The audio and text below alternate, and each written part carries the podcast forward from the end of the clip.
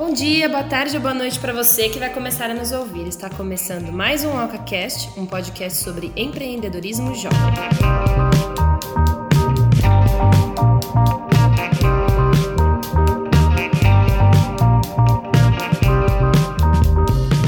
Bom, estamos começando o episódio número 27 do OcaCast, né? E hoje a gente vai abordar um assunto é, que acontece no mundo do design que muita gente que está de fora não percebe. Exatamente. É, tem, isso tem bastante relação com a comunicação visual de uma empresa e de quanto em quanto tempo ela deve ser alterada ou até mesmo se ela deve ser alterada, né?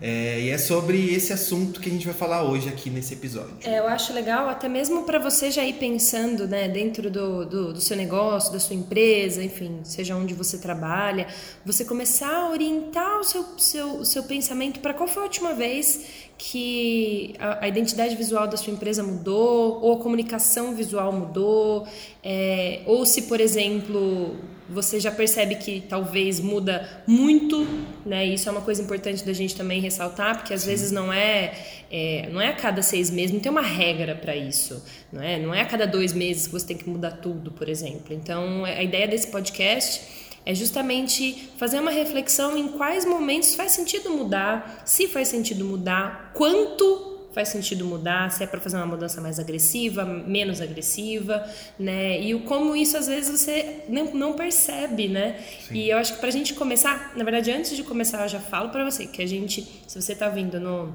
no YouTube ou no Spotify, já no YouTube já deixa seu like, já compartilha aí com seus amigos. Se inscreve no nosso canal. Se inscreve no nosso canal, vai vir coisas novas por aí em 2020. Isso. E no Spotify também, aproveita, deixa o seu, seu seguir lá, o seu follow, manda para os seus amigos que você sabe que ou tem uma marca, ou quer desenvolver, ou tá nos planos, né, para desenvolver uma nova identidade visual.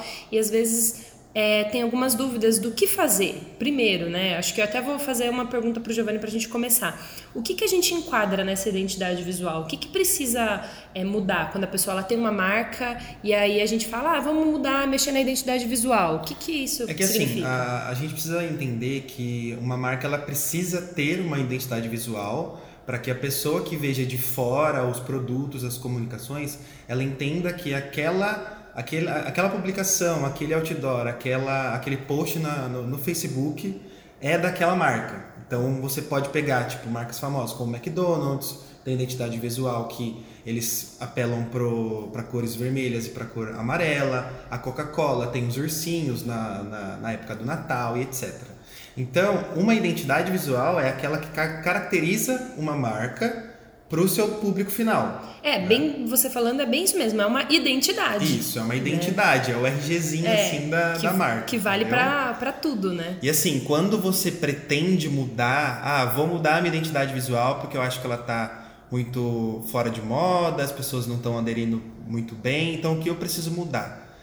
Além de mudar as suas publicações, que são mais fáceis, né, dentro das redes sociais, você precisa pensar em mudar a fachada da sua loja, se você tiver uma loja física, né, as vitrines da sua loja. É, também é legal, se você tiver um e-commerce, mudar as fotos do produto, o visual do seu site, porque muitas vezes as suas vendas não estão tão bem, né? Por conta de que não tem uma foto de produto muito bonita, a descrição dele também não está muito legal, o seu site não está intuitivo, ele não está é, pensado na experiência do usuário, ele está só ali para vender, então você tem que pensar em tudo. É, né? ou ele não tem a identidade mesmo, né? Exatamente. Porque, por exemplo, para a gente é muito mais fácil fazer a mudança de, de identidade ou uma mudança de, de cores ou de fontes para a internet, isso. né? A gente muda isso até com uma certa facilidade quando o cliente, por exemplo, ele sugere ou ele fala que ah, ele está querendo mudar, está querendo deixar mais jovem, ou está querendo deixar mais sério, por exemplo. Agora, traduzir isso para depois os outros, todos os veículos, todos os meios, toda a comunicação, imagina, você tem o uniforme da empresa, você tem a fachada da sua empresa, ou você tem as vitrines da loja. Então fica bem mais difícil de você mudar tudo isso, até Sim. mesmo por isso que eu acho que faz muito sentido antes da gente mudar é, uma identidade ou, ou, ou, quando o cliente chega, porque se depender do cliente, às vezes a gente muda todo mês, Sim. né? Porque o, o cliente ele quer ver coisa nova, ele quer ver coisa diferente. A gente já viu casos, por exemplo, é, do cliente é, não, não gostar da gente ficar um mês inteiro, por exemplo, criando conteúdo sempre com aquela mesma identidade. Né? E aí a gente tem que explicar para ele justamente isso. Olha, a gente está querendo criar essa identidade. Exato. As pessoas precisam se acostumar com a olhar para esse conjunto de cores, de elementos, de fotos, né? Ele vai falar, hum, trata-se de um conteúdo desse meu cliente, desse meu, é, dessa empresa que eu escolhi seguir. É, é que assim, a identidade ela vai muito de gosto do cliente e daquilo que a agência é, quer passar, né? A mensagem que a, que a agência quer passar. Tem muitos, muitas empresas que não usam o logotipo nos seus, no, nos seus posts. Né? Uhum. Tem muitas empresas que tem várias vertentes de posts, que nem a gente tem um cliente aqui na Oca, a gente já teve cliente aqui na Oca, de que, que era uma agência de turismo e que um post que ia com preço era uma identidade, um post que ia só com conteúdo apenas para falar sobre o local, com foto do local, era uma outra identidade. Então, dentro de um mesmo cliente, a gente pode ter variações de postagens de identidade, mas que ela num todo, né, formem uma coisa só.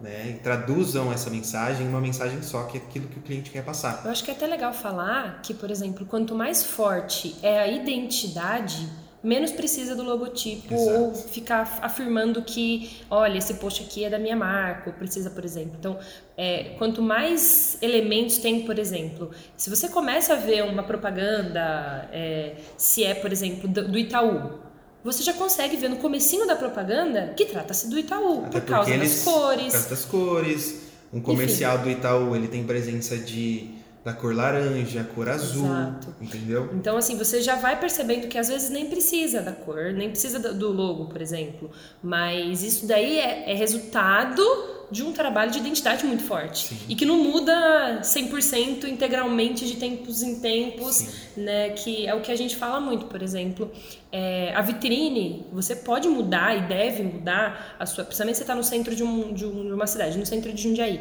você tem que mudar a sua vitrine com muita frequência para ela continuar atrativa, né? Mas ela não pode perder a identidade. Né? Acho que é esse o, o, o grande detalhe. O, o, site, ele tem a área de banner ali, que é a área nobre, que você tem que mudar de tempos em tempos. Você tem que trocar o banner de acordo com a comunicação, a promoção, tudo que você está fazendo. Mas não pode perder a identidade. Eu acho que é esse, esse o grande detalhe, né? Quando o cliente pede para a gente fazer uma mudança muito drástica, aí a gente vai entender a fundo, tá? Mas o que, que, que exatamente você está sentindo que está errado? Né, para poder fazer essa mudança. É, existe todo um retrabalho, né, depois de identidade visual da marca, porque a gente também tem, né, tem algumas marcas que detêm uma, um manual de marca, então tudo que você Sim. pode fazer e o que você não pode fazer com logotipo, onde aplicar, como ser aplicado. Então, é, a nível internet, assim, né, quando você vai falar de uma comunicação de uma empresa, que você vai mudar o estilo de post, de publicação, ou então o estilo do site, às vezes é, não precisa ser uma mudança tão, tão drástica, né? Você não precisa mudar o logotipo, nada. Mas cor, talvez você pode mudar, você pode aplicar uma nova cor num banner que você nunca usou, uhum. para às vezes testar, né? Fazer aquele teste para ver se é mais aceito, se não é tão aceito, assim, e ver como é que as pessoas respondem a essa nova identidade, essa nova comunicação. E é legal, a gente pode até fazer um episódio específico para falar da marca uhum. e até trazer algumas outras pessoas, alguns convidados que são parceiros nossos também, que são mais focados em design de logotipo é, e manual de marca, para a gente falar Sim. especificamente sobre isso. Sim. Porque é o que é legal mudar e o que não é legal mudar. Né? Exato, né? principalmente assim, ah, às vezes a gente começa com um cliente que ele tem um logo, mas ele não tem nenhuma referência do que pode usar de, de logotipo, de cores, de esses manuais, Sim. né? Às vezes é mais mais preferência pessoal dele. Né? Exatamente. Então, aí na hora que a gente vai começar o trabalho com ele, a gente percebe, por exemplo, que ele prefere uma cor mais fria ou uma cor mais quente. Isso às vezes não depende do que está no, no, logo dele. É. Né? E aí a gente tem que fazer todo um retrabalho de entender é, o que é que foi desenvolvido quando aquele logo foi desenvolvido. Às vezes não tem o manual da marca para a gente seguir. E outra, às vezes o cliente tem uma preferência por uma cor que talvez não condiz com o público que ele quer atingir. É. Por exemplo, é, vamos supor que a gente tenha um cliente de advocacia, né, um escritório de direito, e que ele gosta da marca rosa. Mas direito não tem nada a ver com a cor rosa e o público dele é um pouco mais sério, né? Se ele vai querer conversar com o cliente, qual é a credibilidade que ele vai passar com uma cor rosa na comunicação dele? É. A não é. ser que ele chegasse pra gente com o seguinte perfil de persona. Minha persona são é, pessoas do segmento da moda, são eu, eu, atendo simplesmente quem trabalha com tendência. Então, assim, eu, eu, eu sou da área jurídica, mas eu sou extremamente cool, extremamente. Então, aí a gente ia entender, até Exato. mesmo porque, poxa, por que, que, que, a marca é rosa? Que daí a gente traduz isso na comunicação dele, Exatamente. porque não adianta nada a gente entender que o cliente tem esse lado mais despojado e tudo mais, mas na comunicação dele ser alguma uma comunicação mais sólida, mais, mais dura, entendeu? Então a gente tem que traduzir isso tudo, né? No e post. a gente faz sempre isso quando? Quando a gente está fazendo briefing com o cliente, né? Porque daí ele mostra pra gente o que ele tem de identidade, o que ele é, conhece da marca dele e aquilo que a gente pode fazer na comunicação para deixar ela o melhor possível. É, e aí, se a gente for falar, né, o porquê que a marca precisa de uma identidade visual, a gente acabou já mencionando, né? Nome é já de estudo. O RGzinho da marca. Exatamente, acho que isso já responde. Existem muitos porquês, né? Sim, sim. E inclusive porquês também de mudar né? Porque também às vezes se você tá há muito tempo trabalhando exatamente o mesmo tipo de comunicação visual, ela também começa a passar despercebido, né? Uhum. Começa a virar lugar comum. Tanto que a gente estava falando até agora mesmo com um cliente nosso que a gente está fazendo alguns patrocinados, né? Alguns anúncios é, de um curso e aí já tem uma semana que está rolando esse mesmo anúncio. E a gente sabe que o público é muito específico. Então pode ser que o público já viu uma, já viu duas, já viu três vezes o mesmo anúncio. Pô, será que não é hora de mudar? Colocar uma outra cor, colocar um outro texto, colocar um. Aí sim vale a pena a gente já mudar no período de uma semana. A gente está falando de um anúncio específico e a gente quer ter uma performance específica naquele anúncio. Agora, quando faz, quando diz respeito à marca no geral e à comunicação institucional da empresa é, o que, que você diz, Dico, desse tempo? Né? A gente tem um tempo que a, a gente não mediu exatamente quanto, de quanto quanto tempo a gente mudou, por exemplo, a identidade da Oca. Porém, daqui para frente vocês já vão ver que o logo tá um pouquinho diferente. Vai estar um pouquinho diferente, né? 2020 vai trazer mudanças para a Oca. E, e, como é que isso funciona? É assim, assim é, vai muito de do estilo da comunicação, do estilo do cliente, porque assim, é legal você manter uma periodicidade, né, para não, não, não virar bagunça, né? Mas existem pessoas, existem empresas que trabalham com diversos profissionais, né? E que cada post sai com uma identidade diferente, né? Mas assim, o legal é você medir é, pelas interações, é, pelo, pelas métricas mesmo, sabe? Dar uma olhadinha para ver como está a aceitação do público. Geralmente, mudar de seis em seis meses ou então de ano em ano. Legal. Né? Que é legal manter uma, uma identidade para as pessoas se acostumarem, darem uma olhada. Que nem se você entrar no, no Instagram da Oca, você pode ver que a gente tem vários posts diferentes, mas que eles têm uma identidade comum. Né? A gente usa bastante a cor vermelha, que é a cor da Oca a cor branca também, que faz parte do logotipo da Oca.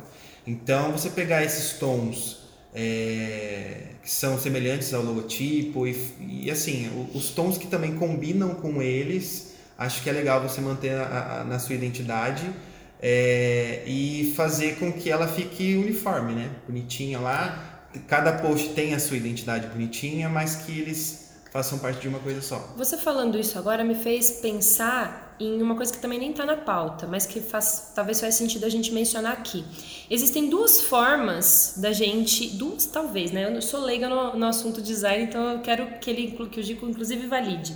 Mas, por exemplo, existem duas formas que eu consigo observar agora de mudança de layout. Na Oca, por exemplo, a gente fez isso meio que em categoria. Uhum. Quando a gente lançou o OcaCast, a gente lançou também um novo jeito de conversar com o público. Exato. E isso também refletiu no layout. Então, enquanto a gente tem uma comunicação antiga, eu diria, né, que não é antiga exatamente, mas que tem um, um certo estilo, e aí a gente lançou uma comunicação para falar do OcaCast, é, ele já tem um, uma mistura de cores um pouco mais branda, né, que, que sai do vermelho e do branco. É, em compensação, a gente ainda tem a linha da comunicação que a gente utilizava mais quando não tinha o WakaCast. Sim. Então, assim, eu vejo que tem esses, essas duas mudanças. Ou você faz um, um, uma mudança abrupta e faz um novo lançamento e muda tudo, e aí no mesmo dia você muda todas as comunicações, ou você vai fazendo isso do jeito que a gente está fazendo. É. Né? é que assim, depende das vertentes que você vai ter dentro da sua comunicação. Por exemplo, na OCA a gente tem a vertente do conteúdo, que é aquilo que a gente. os postzinhos mais padrões, né? Que a gente utiliza. Aí tem os posts do OcaCast, tem post de frase, tem post de dica e etc. Como é que eu faço para comunicar quando uma coisa é diferente de outra? Mudando o layout. Sim. Entendeu? Então não adianta nada eu fazer um post pro OcaCast, por exemplo, que vai ser igual a um post padrão de conteúdo. Ele De vai se blog. perder ali. Eu preciso chamar a atenção do meu, do meu é, espectador, do meu cliente final, para que aquilo ali é diferente de um post padrão. Entendeu? Uhum. Então ele tem que ver que aquilo ali é alguma coisa especial, alguma coisa diferente. Então, como que eu faço? Fazendo um layout diferente. entendeu? Show. E aí é legal porque aí a gente até vai mudando, vai até observando o que que tá tendo mais é, interesse, Sim. né? Para de repente depois virar a chavinha e mudar tudo, se for Sim. o caso, né? Sim. E, e isso me faz lembrar também daquela é, de uma fra- agora a gente está muito no mundo da inovação por causa de um cliente nosso e, e aí eu li em algum lugar falando que se você espera os números mostrarem que você precisa mudar, você já devia ter mudado antes.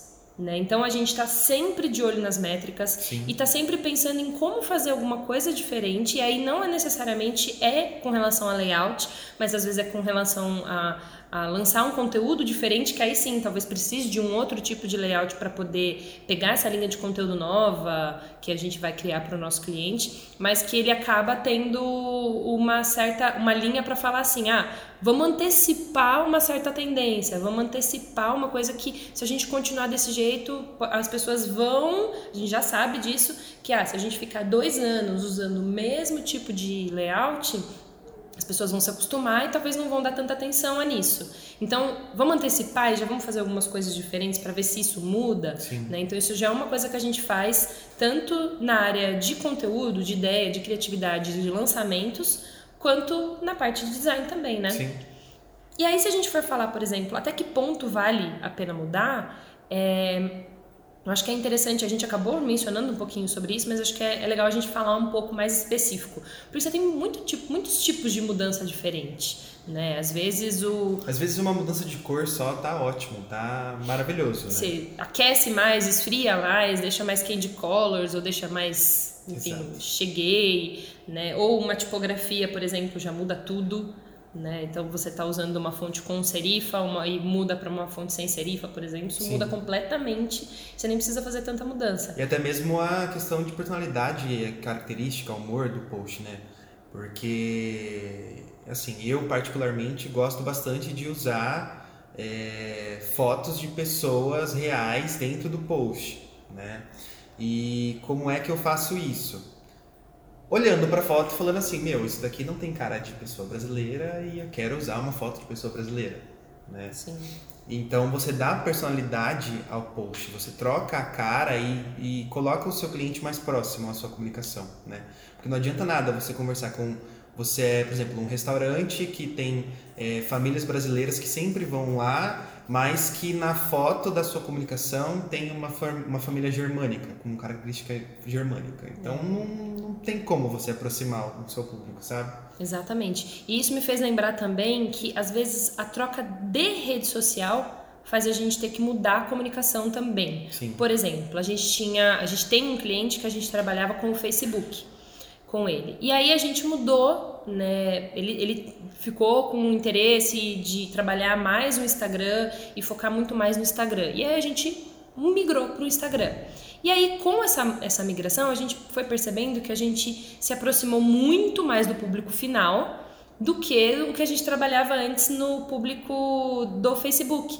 Porque pelo Facebook a gente falava muito mais com a cadeia de fornecedores dele, com as revendas dele, né, com outras páginas também que vendiam os produtos dele. No momento em que a gente foi para o Instagram, a gente pegou o público jovem. Sim. Então a comunicação mudou completamente. A gente precisou começar a falar muito mais com uma pegada um pouco mais de uma personalidade mais jovem, um pouco mais de humor, um pouco mais de cores, né, que saía até um pouco do padrão que a gente tinha antes da, da marca. Então, às vezes, essa mudança, vamos supor, se a gente saísse desse mesmo, dessa mesma estratégia e fosse para o LinkedIn, mudou de novo completamente. É outra identidade, Sim. né? É outra identidade não, né? É outra é outro, outro tipo de conversa, né? Outro tipo, outro tipo de conversa de, de, conteúdo dentro daquela identidade. A gente não está querendo dizer que cada rede social você vai encontrar um tipo de cliente diferente. Não, se eu tô é, em todas as redes sociais eu vou enxergar o meu cliente lá e vou falar, hum, esse post aqui é, me, me lembra o cliente tal.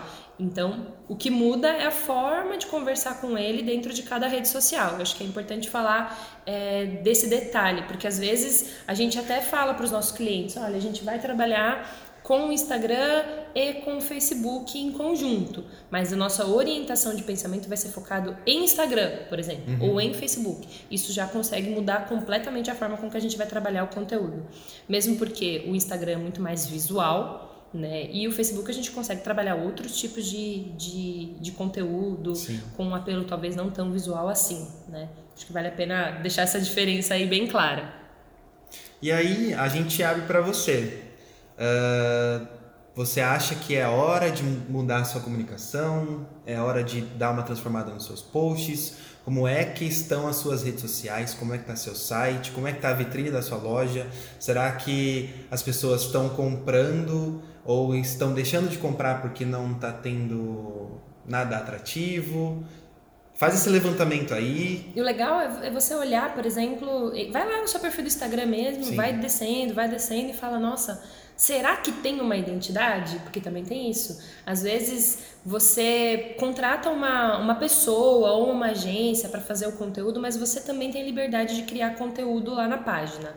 E só que aí você talvez por não ter as ferramentas que a agência tem ou que a pessoa que faz o layout é, tem, você acaba fazendo alguma coisa que não segue um padrão. Sim. Então vamos supor, vou, eu não sou a pessoa de, de design para falar isso, mas é, você, é, a, a sua agência definiu que você ia usar um conjunto de cores e o logo alinhado à direita.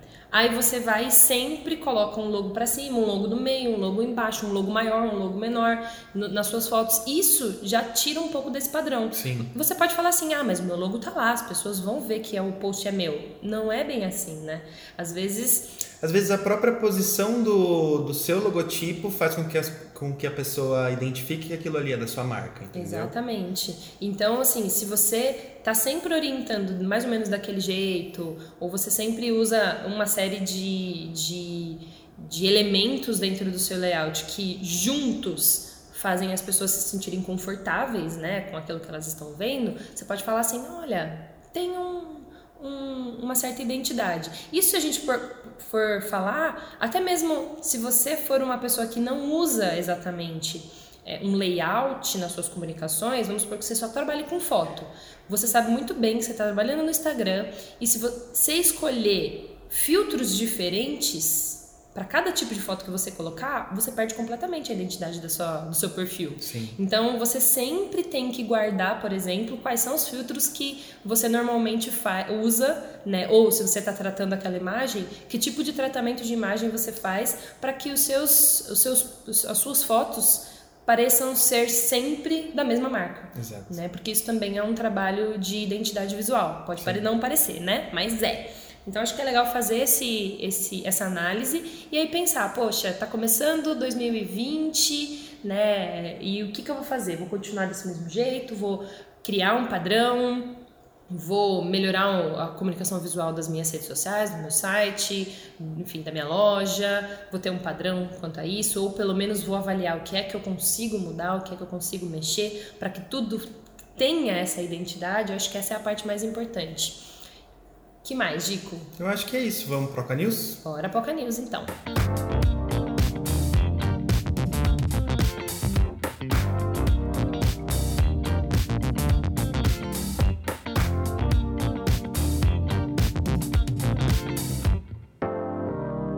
É, eu vou começar falando do YouTube Rewind de 2019 que eu assisti recentemente, eu acho que já faz alguns dias, né? Mas eu achei muito interessante a forma com que o YouTube já faz anualmente esses, esses vídeos mostrando tudo que acontece, tudo que aconteceu no YouTube nesse no ano, né, que diz respeito. E nesse ano eles começaram pedindo desculpa pelo vídeo de 2018. É engraçado que assim, eu gostei muito do, do, vídeo de 2018, eu não entendi, e aí eu começo a perceber que talvez eu não seja o público, eu não seja muito bem o público do YouTube atualmente. E eles, eles começam pedindo desculpa porque o, o vídeo de 2018 acho que foi o vídeo mais odiado do YouTube, é, ultrapassando mais de 10 milhões de dislikes, né, um pouco depois deles ter sido lançado. É, particularmente foi o primeiro vídeo de YouTube Rewind que eu vi e eu gostei bastante. E nesse específico eu achei muito legal o, o fato deles literalmente fazer um overview do que aconteceu no YouTube. E ele vale para quem? Principalmente para quem não consegue acompanhar tudo que é tendência uhum. e não entende essas tendências de hoje em dia. Eu, por exemplo, não entendo K-pop, não entendo. Como é que é o nome daquele negócio que você fala bem baixinho no microfone? A SMR. A SMR. Não entendo isso, como isso faz um sucesso lascado e você tem. É, muita visualização. Então, para mim, para eu entender o que, que é que está acontecendo, assiste aquele vídeo, veja os nomes de todos os trends de tudo, de música, de dança, de culinária, de maquiagem. Por exemplo, tá tendo um, um alcance muito legal as drags no YouTube fazendo, Sim, maquiagem. fazendo maquiagem. Tá assim, super em alta. Então você começa a perceber que esse movimento ele acontece no mundo inteiro. E aí, dois detalhes interessantes. O primeiro é que o quinto vídeo mais curtido de 2019 é o vídeo do Nilson, aquele senhorzinho fofo que acertou finalmente como é que faz um slime, que também virou um, negócio, né? Slime. É outra coisa que não dá para entender por que faz tanto sucesso. E aí, outro detalhe interessante é que o Felipe Neto é o único creator brasileiro que aparece em segundo lugar com 2,8 bilhões de visualizações no ano de 2019. Então, assim, é, o resto é tudo gringo e ele tá no segundo lugar, ele só perde pro PewDiePie, que é outro que eu também não entendo, né? Mas é legal falar sobre isso justamente porque a gente precisa saber o que está acontecendo. Sim. Seja você uma pessoa que trabalha no ramo, que usa o YouTube ou que não usa, que trabalha com digital ou não trabalha, mas assim, independente disso, você é impactado pelo digital. Se você não sabe o que está acontecendo no YouTube, você perde a oportunidade de venda, perde a oportunidade de fazer negócio, perde a oportunidade de estar dentro de um, de um mundo, né? E, eu, e assim, vou dizer que não faz nem quatro anos que eu sou usuária de YouTube, né? Que eu assisto realmente vídeo e sigo pessoas no YouTube. Deve fazer uns quatro anos no máximo.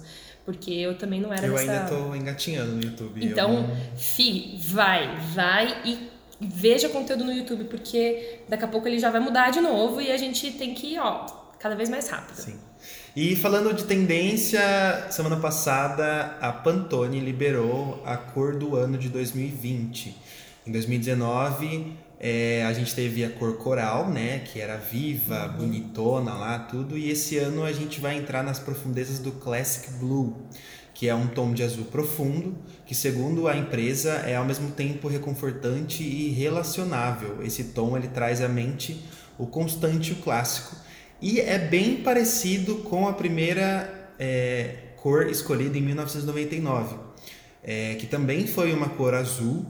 E eles estão celebrando os 20 anos da Pantone, né, da, do, do, da cor do ano da Pantone, esse ano de 2020. E eles decidiram retornar às origens, Legal. escolhendo uma outra cor de azul.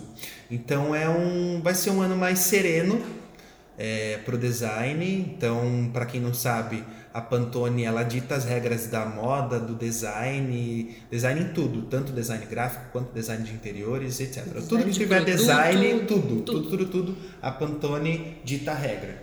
E, aí, é, e a minha, a minha dica, na verdade, é meio relacionada a isso, que é basicamente se você não é uma pessoa de design, mas quer entender o que, que é que rola nesse mundo, é entra no Pinterest, Coloca lá, cor 2020 e faz uma pesquisa. Se você não sabe o que é Pinterest, baixa no seu celular, pelo amor de Deus, porque tudo que você precisa saber para poder ver o que está rolando de tendência, de moda, de decoração, de arquitetura, de maquiagem, Sim. de tudo. Nossa, lá é um, um mundo gigantesco de coisas. Por exemplo, ó, só para fazer uma, uma breve diferença, acho que inclusive a gente pode fazer mais para frente um podcast falando do Pinterest, porque hoje você tem tanta pesquisa tanto conteúdo no Google uhum. que a pesquisa de imagem do Google tá uma porcaria. É. Você não consegue achar referências legais dentro do Google. E, e o é, Pinterest é basicamente isso. É, é, é assim, é, é o refino isso. do que tem no Google. É que assim, o Pinterest, além de você adicionar coisas lá dentro,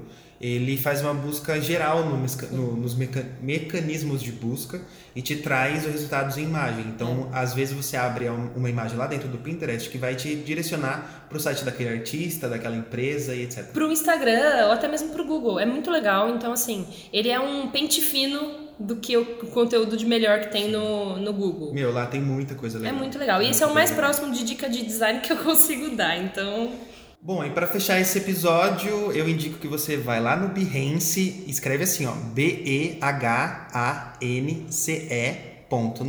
joga lá no seu buscador é, e dá uma olhadinha nos projetos que os designers fazem. É uma plataforma onde designers do mundo todo podem entrar, se cadastrar lá, né? E eles podem manter um, um portfólio. É muito legal para você buscar referência né, de do que você vai fazer. Ah, preciso fazer uma publicação nova para minha empresa, mas eu não tenho ideia nenhuma. Entra no Behance, joga lá social media, mídias sociais, o que você tiver na cabeça de inspiração, de ideia, que com certeza vai aparecer. O legal é que é uma rede social é, também. É, uma né? rede social. O legal é que, tipo assim, é, profissionais de todo mundo estão lá mesmo, então você consegue curtir é, os projetos de um designer fodástico? Uhum. né? Que, sei lá, Estados Unidos, enfim. E na busca você consegue ver artistas locais, ou seja, você também pode filtrar pela sua cidade para ver o que, que, as pessoas da sua cidade estão fazendo e acaba que é, você pode ter o seu trabalho ali, né? Se você for designer e tudo mais, né? reconhecido, curtido por uma pessoa, um profissional é, de nome é uma ferramenta muito legal. E é legal que de repente você pode encontrar até profissionais legais para você contratar, né? Sim. Então você pode colocar lá, se você está querendo contratar alguém, alguma coisa assim, você já pode fazer essa pesquisa olhando os perfis das pessoas e de repente onde é que essa pessoa trabalha. Exato. Né? Você vai lá, encontra o perfil do Giovanni e fala, hum, olha só o que ele fez para bastante, Tem bastante coisa legal lá. Certo? Eu acho que é, é, isso, gente. Eu espero que você tenha gostado desse episódio. É, estamos abertos a todas as, as, dúvidas, dicas e, particularmente, se for alguma coisa sobre design, o Giovanni vai responder. Sim. Porque a gente tem boas referências aqui. Se você tiver interesse, interesse em saber mais sobre esse mundo de design, a gente, para que a gente fale sobre alguma coisa em específico, principalmente sobre a parte de design voltado para as mídias sociais, voltado para a comunicação digital, é, a gente fala, vira e mexe a gente fala por aqui e dependendo do assunto a gente tem bons parceiros para trazer também Sim. e falar mais especificamente, como eu Continuar. disse, uhum. é, sobre design de repente de embalagem. A gente tem muita gente legal que pode trabalhar junto com a gente nesses podcasts para tirar algumas dúvidas né, sobre, esse, sobre esse assunto. Então, acho que é isso. Vamos ficando por aqui e até o próximo AcaCast. Tchau. Até mais, gente. Tchau, tchau.